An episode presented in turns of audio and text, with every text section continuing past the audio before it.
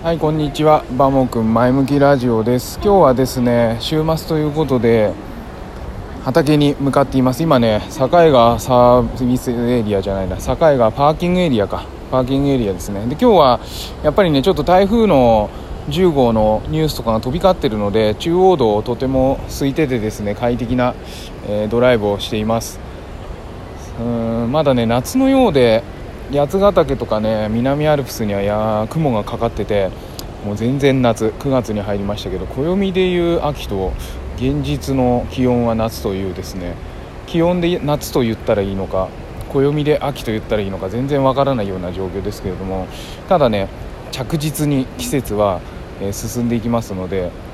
畑仕事は待ってくれないということで、大根と白菜のね今日は土作りトラクター耕運機を借りてねうんと耕していきたいと思います。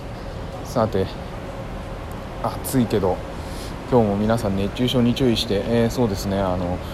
台風10号の影響がある地域の方々はですね本当に気をつけてください。